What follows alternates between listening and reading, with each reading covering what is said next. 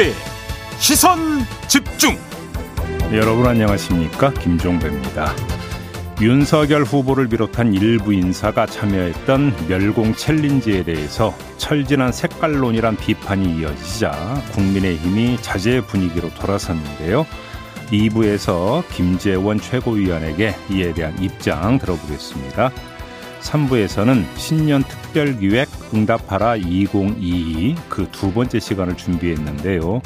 진보 진영을 대표하는 유시민 작가에게 어제 시선 집중이 발표한 여론조사 결과 어떻게 분석하는지 자세히 들어보겠습니다. 1월 11일 화요일 김종배의 시선 집중 광고 듣고 시작합니다. 시선 집중은 촌철님들의 다양한 목소리를 기다립니다. 짧은 건 50원, 긴 건 100원인 문자 메시지 샵 8001번, 스마트 라디오 미니와 유튜브 라이브로도 시선 집중과 함께 하실 수 있습니다. 믿고 듣는 진품 시사 김종배의 시선 집중.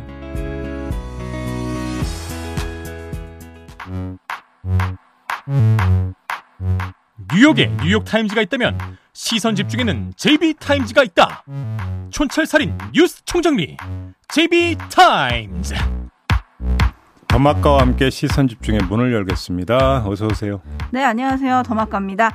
신명옥 님이 코트 디부아르에서 다시 듣기로 듣다가 오늘은 귀국길 터키 이스탄불 공항에서 실시간 듣고 있습니다. 오, 야, 와, 귀국길에 듣고 계세요. 공항에서 대기 중이신가 봐요. 아유, 인천공항에 환영 나가야 될 것 같은데요. 아, 축 환영. 그렇죠. 아, 가세요, 가세요. 몇 시 도착이시나? 남겨주세요. 그러면 제이비가 간답니다. 근데 눈이, 마. 눈이 많이 와서 길 사정이 좀 좋지 않아서 일단 생략하겠습니다. 아, 무사히 오시기 바라고요. 알겠습니다. 이건 해주세요. 강지연님. 시선 집중을 매일 아침 함께 듣는 중3 큰아들의 졸업날입니다. 이제 곧 고등학생이 되는 아들에게 네. 졸업 축하 한마디 해주시면 너무너무 기쁠 것 같아요. 네. 저- 세상을 보는 눈을 환하게 열어주셔서 감사합니다. 아, 중학교 졸업하는구나. 네, 아, 요건 해주셔야죠. 졸업 축하드리고요. 자, 3년의 세월은 인고의 세월입니다. 네, 노력 많이 하시기 바라고요. 저는 왜그꼭 삐딱선을 탈까 이렇게. 꿈과 희망을 심어주셔야지. 근데 사실 이분은 제 팬이래요. 더마까님 찐팬이에요. 라고 오. 보내주셔서 하여간 가- 갈수록 두꺼워져. 네. 졸업 축하드립니다. 네. 고등학교 가서도 너무 공부만 열심히 하지 마시고 세상을 좀 즐기면서 살아가시면 좋겠습니다. 지금 그걸 지금 덕담이라고 하는 거예요. 지금? 그럼요. 부모님 들으면 그게 덕담 같아요, 그게 지금? 아, 이렇게 얘기해야지 공부도 더 잘해요. 아, 삐딱선 사서? 그럼요. 아, 예. AS 타임 가시죠? 네. 어제 윤석열 후보의 여성가족부 폐지나 이재명 후보의 성평등 가족부나 모두 정책의 방향이지 대안이 될 수 없다. 정치의 역할은 평론가의 화법이 아니라 길을 내는 거다. 누가 이런 말을 했냐? JB가 이런 지적을 했죠. 근데 그에 앞서서 대선 후보가 내놓은 공약이 얼마나 내부 논의를 거쳐서 성숙된 것인지 좀 생각해 볼 대목이 있습니다. 어제 TBS 라디오 김어준의 뉴스 공장에 원희룡 국민의힘 선거대책본부 정책본부장이 출연을 했는데요. 음. 인터뷰 잠깐 들어보시죠. 윤 후보가 날린 여성가족부 폐지 SNS 얘기를 하지 않을 수 없는데 이거는 너무 준비 없이 막 던진 거 아닙니까? 아, 솔직히 그 공약은 정, 우리 정책본부에서 한 건 아닙니다. 그래서 후보가 직접 올렸고 완전히 새로운 형식이어가지고 아, 저희도 이게 이게 뭐지? 그 일곱 일곱 글자 올린 거 있잖아요. 본부장님도 몰랐어요? 그래서 야 이건 칠원절구로 가나 지금 그런 생각을 하고 있는데 정책 본부장을 패싱하면 어떻게 합니까 이걸? 아, 발표하는 당시에는 몰랐습니다. 대신 직후에 후보님과 통화를 했죠. 네, 발표하는 당시에는 몰랐다. 대신 직후에 후보님과 통화를 했다. 음. 제 이거 어떻게 들어야 됩니까? 그 답은 이미 나와 있습니다. 왜 이러는지. 어? 지난주에 저희 방송에 나간 게 있는데요. 저희가 김종인 전 총괄 선대위원장하고 인터뷰한 적이 있지 않습니까? 그렇죠. 그때 나왔던 이야기 한 대목 들어보시죠. 원희룡 그 전 지사가 아마 정책 본부를 이끌 것 같은데 어떻게 전망을 하세요? 글쎄요, 뭐 지금까지 뭐 원희룡 전 지사가 정책 오- 오면서 본- 본인 나름대로도 고충도 있고 이제 그런 것 같은데 네. 예를 들어 정책이 자기네들 이렇게 공약을 제대로 만들어도 그게 잘 발표가 안 되고 하는 이런 음. 애로가 좀 있었던 것 같아요. 아, 네. 이제 그런 문제가 앞으로 잘 해소가 되면은 그 원희룡 지사도 자기의 능력을 갖다 발휘할 수 있지 않을까 생각을 음. 하는데 네. 이 자기들이 개발한 정책이 자꾸 올라가 가지고서 지연이 되고 하니까 음. 좀, 좀 좌절도 하고 이제 그런 건데 음. 그런 게 빨리 해소돼야 되겠죠. 아, 네. 여전히 소통이 안 되고 있다? 두 번에 걸쳐서 해소돼야 된다라는 말을 하고 있지 않습니까? 네. 뭐가 불통이. 음. 근데 전혀 해소가 안 됐다라고 하는 그 대표적인 사례가 바로 여성가족부 폐지 아니겠습니까? 네. 그러니까 정책본부장이 모르는 공약이 발표가 됐다라고 하는 건 넌센스잖아요. 그렇죠. 자, 그러면 여기서 이어가야 되는 이야기는 그 누가 결정을 해서 발표를 했느냐. 후보가? 그러면 후보가 그 단독 결정을 했느냐, 후보 옆에 또 다른 사람이 있느냐. 네. 조금 전에 김종인 전 총괄은 위라고 표현을 하지 않았습니까? 그렇죠? 네. 그러면 옆에 누가 있느냐 이게 좀 궁금해지는 건데 또 이준석 대표가 여성가족부 폐지 이 일곱 글자를 발표하는데 일정한 역할을 했는지도 저는 궁금합니다. 음. 왜 그러냐면 만약에 그렇게 일정하게 역할을 했다고 한다면 이준석 대표가 그토록 강조했던 개통이라고 하는 것은 어떻게 되는 것이냐를 문제가 다시 제기가 되기 때문이거든요. 어. 그렇지 않습니까? 네. 정책 본부장은 몰랐다라는 거 아니겠습니까? 그러면 개통이 안 서고 있다라는 이야기가 되는 거잖아요. 그러네요. 그래서 저는 도대체 일곱 글자가 올라가는 과정에서 어떤 일이 있었는지가 좀 궁금하고 네. 그 그러니까 자세한 내막이 궁금하긴 하지만 결과만 갖고 봐도 김종인 전 총괄이 이야기했던 해소라고 하는 것은 전혀 이루어지지 않고 있다. 이건 분명히 말씀을 드릴 수 있을 것 같습니다. 네, 브라이언 김님이 또 윤핵관인가 라고 물어주셨고 김종인 님이 패싱이 유행인가 봅니다 라고 해주셨고요. 네, 이 김종인 님은 그 김종인 님이 아니고요. 네, 저희 단골 촌철님이십니다. 네, 네. 초원 님은 제각각 돌아가는 윤석열 후보 선대위라고 해주셨는데 아무튼 아직 소통은 안 되고 있다. 그럼 이거는 누구의 아이디어일까? 그래서 어제 김종인 위원장이랑 이준석 대표가 만났잖아요. 음. 근데 여기도 사실은 윤 후보는 별로 관심을 안 보이더라고요. 뭐 이제 뭐이 돌아올 수 있는 절대 그럴 일 없다 또 이렇게 이야기를 했었죠. 네, 네, 네. 네. 이런 내부 사정에 대해서 우리 김재원 최고위원님이 어떤 얘기를 해주실지 2부도 시선 집중해 주시면 감사하겠습니다. 네. 자, 뉴스와 분석이 함께하는 제이비타임즈 오늘 주목할 뉴스들 챙겨드리겠습니다. 첫 번째 뉴스는 어떤 건가요? 정용진 신세계 부회장이 어제 또 인스타그램에 글을 올렸습니다. 네, 사업하면서 예내 때문에 여기서 예내가 북한을 뜻하는 건데요. 네. 예내 때문에 외국에서 돈 빌릴 때 이자도 더 줘야 하고 음흠. 미사일 쏘면 투자도 다 빠져나간다. 당해봤냐? 이렇게 반문하면서 네. 왜 Korea discounting 당하는지 아는 사람들은 나한테 뭐라 그러지 못할 것이다. 어허. 이렇게 주장을 했습니다. 군대 안 갔다 오고 6.25 안 겪었으면 이건 인용입니다. 네. 주둥이 돌리지 말라는데 그럼 요리사 자격증 없으면 닥치고 드세요. 이런 뜻인가? 라고도 반문을 했습니다. 네, 좀 약간 격한 표현들이 좀 들어 있어요. 네. 그래서 멸공은 누구한테는 정치지만 나한테는 현실이다. 라면서 이제 이렇게 쓴 건데 네. 어떻게 봐야 될까요? 네, 현실이라고 했으니까 저도 한번 반문을 해보겠습니다. 음.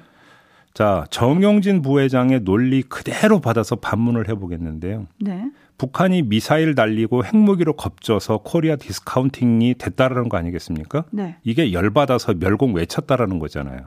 그러면 본인의 멸공 구호 때문에 회사가 리스크를 입으면 그러면 해오나 해총을 해도 되는 겁니까? 여기서 해오라 하면 해임 오너, 음흠. 해임 총수 이게 되겠습니다. 네. 이렇게 외쳐도 되는 거겠죠, 그러면. 본인의 논리대로 된다면. 왜? 어제 코스피에서 신세계 주가가 전날보다 6.8% 빠졌다는 거 아니겠습니까? 네. 오너 리스크라고 볼 수 있는 거 아니겠어요? 그렇죠. 이거에 대해서 뭐라고 하겠습니까? 여기에다가 이마트, 스타벅스 불매하자 이런 이야기 지금 그 본격적으로 터져 나오고 있잖아요. 네. 그러면 지금 회사가 리스크 입고 있는 거잖아요. 음. 이건 어떻게 이야기를 할 건데요? 뭐 아무튼 뭐 시간이 흐를수록 정용진 부회장은 고립될 것 같습니다. 왜? 멸공 챌린지에 함께했던 국민의힘 인사들이 슬슬 발을 빼고 있지 않습니까? 네. 여기에다가 호남 지역에서 지금 반발이 나오겠습니다. 여수 멸치 이것 때문에 여순 사건의 아픔을 건드렸다라는 비난이 지금 나오고 있는데요. 음. 호남 리스트가 지금 발생을 하고 있으니까 국민의힘은 아마 더 발을 뺄 겁니다. 그러면 정용진 부회장 혼자 고립이 될 텐데 견뎌내겠습니까? 그래서 어제 어떤 이야기가 나왔습니까? 아, 이제 그만한다. 회사 고위 관계자가 이런 말을 전했다는 거 아니겠습니까? 네. 이게 아마 결론으로 가는 것 같습니다. 네, 그 고위 관계자의 전언은 이렇습니다. 일상적인 개인 생각을 여야가 정치적으로 활용해 버리니까 답답했다. 이제 알게 되었으니 더 안 하겠다 는 뜻을 전했다. 그리고 정용진 부회장은 사업하는 집에서 태어나서 사업가로 살다 죽을 것이다. 진로 고민 없으니 정치 운운하지 말라 라고 했는데 사업가로서 정말 적절했는지 요걸 또 저는 반문을 하고 싶네요. 뭐 진로는 관심 없고요. 사업가로서의 수완은 있었는지를 한번 본인이 좀 돌아봤으면 좋겠다. 네, 회사의 바로 리스크 입힌 부분에 대해서. 그러니까요. 바로 그 점을 일반인님이 꼬집어 주셨는데요. 음.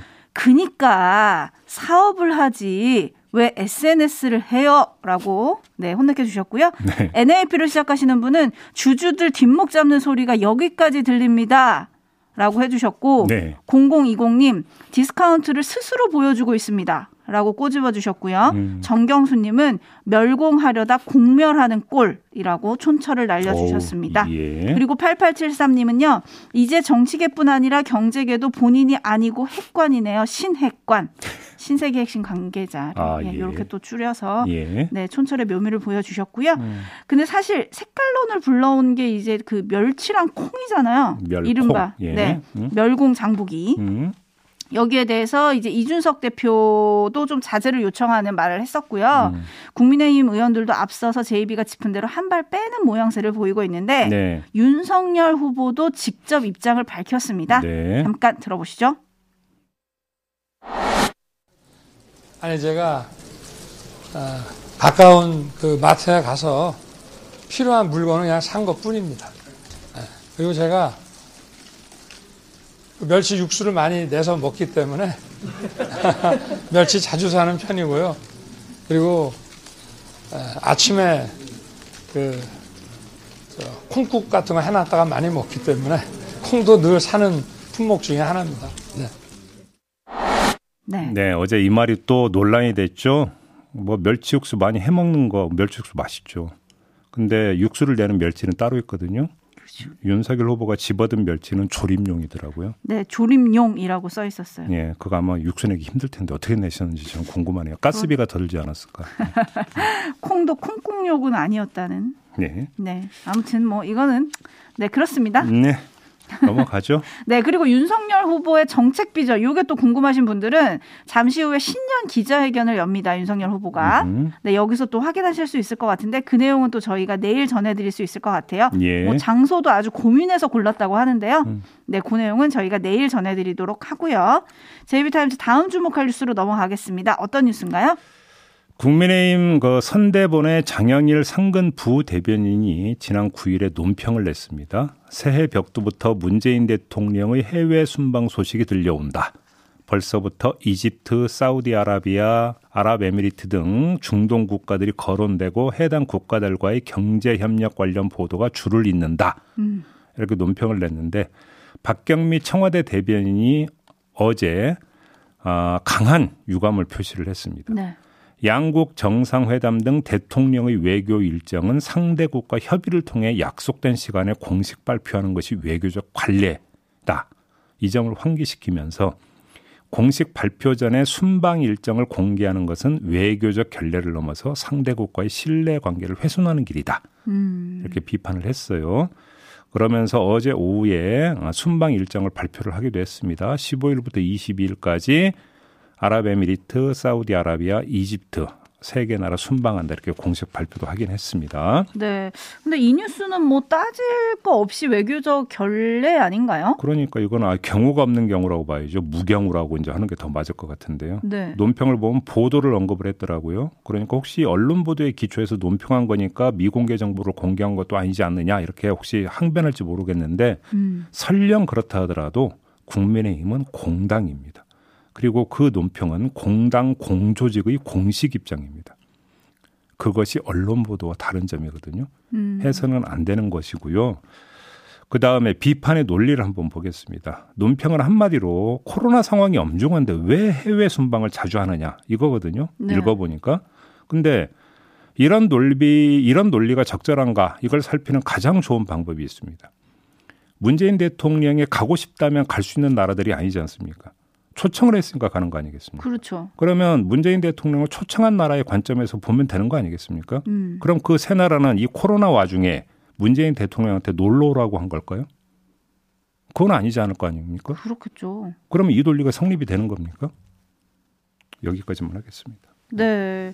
뭐 아마 국민의힘은 임기 4개월도 남지 않은 대통령 여기에 좀 방점을 방점을 찍었던 것 같습니다. 근데 그렇다고 임기 얼마 안 남았다고 마지막까지 쉴 수는 없는 거 아니겠습니까? 아, 떨어지는 낙엽도 피해 가야 되는 사람이 있고요. 마지막 날까지 열심히 일해야 되는 사람이 있는 거 아니겠습니까? 네. 그럼 인가 그 4개월 남았는데 아무 일 안 하고 그냥 가만히 있으라는 겁니까? 만에 하나 또 국익이 걸려 있는 거고. 이건 또 상대가 있는 거잖아요. 그렇죠. 이걸 좀 봐야죠. 네, 촌철님들의 의견 소개해드리겠습니다. 1993님, 이제 정치권도 강호의 도가 떨어졌군요. 비판하기 네. 위해선 외교 결례도 마다하지 않는 것 같습니다. 음. 라고 해주셨고, 초록칩 라떼님은 문 대통령 외국 순방 할 때마다 경제적 성과는 있지 않았습니까? 라고 의견 보내주셨는데, 반면에 4933님은 박근혜 전 대통령도 해외 순방 갈 때마다 왜 중요한 일 있을 때마다 나가냐 고 비판하지 않았나요? 음. 그때 했던 비판은 그럼 틀렸나요? 라는 의견도 들어와 있습니다. 음, 네. 자, 뉴스와 분석이 함께하는 제이비타임즈 다음 주목할 뉴스는 어떤 건가요? 김만배 씨 기억하시죠? 네. 하천대유 대주주 김만배 씨가 어제 열린 첫 공판에서 대장동 개발과 관련해서 당시 이재명 시장이 안정적 사업을 위해 지시한 방침에 따른 것이다 이렇게 주장을 했다고 합니다. 어, 이재명 시- 당시 시장이 지시한 네. 거다? 이어서 김만배 씨의 변호인이 검찰이 주장하는 일곱 개 독소 조항은 성남시의 지시 방침을 반영한 것에 불과하다 또 이렇게 덧붙였다고 합니다. 그러자 국민의힘 선대본의 이양수 대변인이 나섰는데요.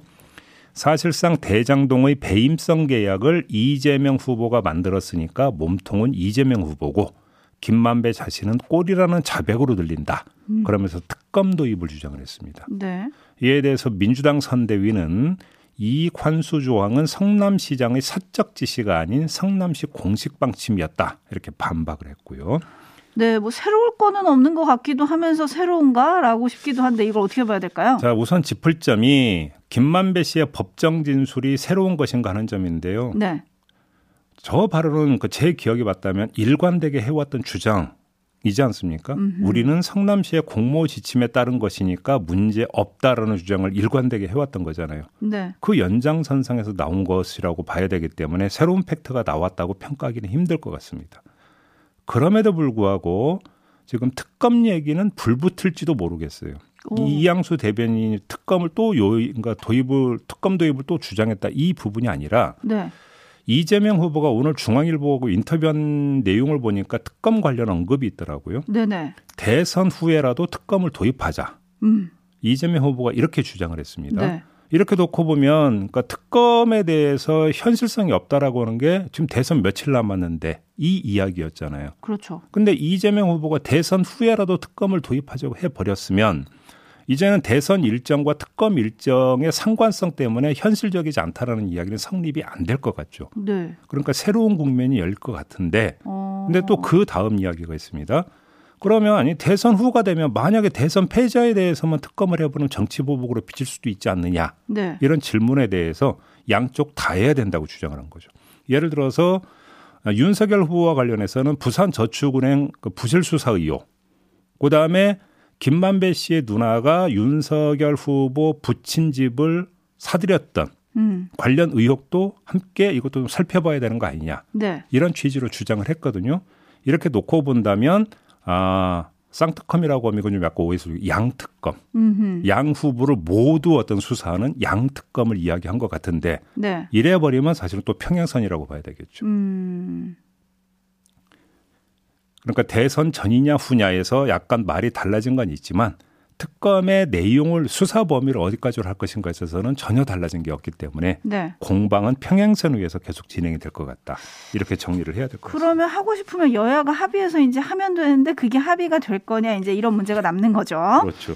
호시 후보님 특검 합시다. 라고 해주셨고요. 까칠한 곰탱이님도 대장동 특검은 뭐 언제라도 반드시 합시다.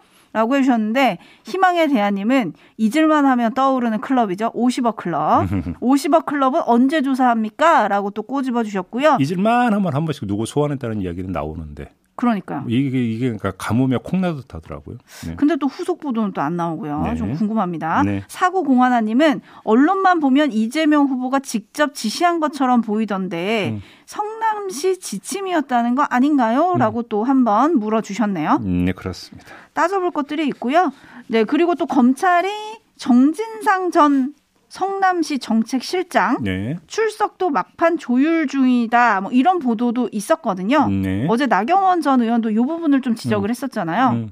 여기에 대해서 이제 국희 국민의힘은 계속 소환이 너무 늦었다. 검찰이 이재명 봐주기를 하고 있다. 음. 이런 지적을 계속하지 않습니까? 그러니까 지금 그 이른바 이 대장동 3인방이니 4인방이니 하는 사람들이 이제 재판이 시작이 되고 있잖아요. 네. 어찌 근데 이제 그 어찌 보면 연관된 문제 때문에 정진상 부실장에 대한 수사가 아직도 이루어지지 않고 있다.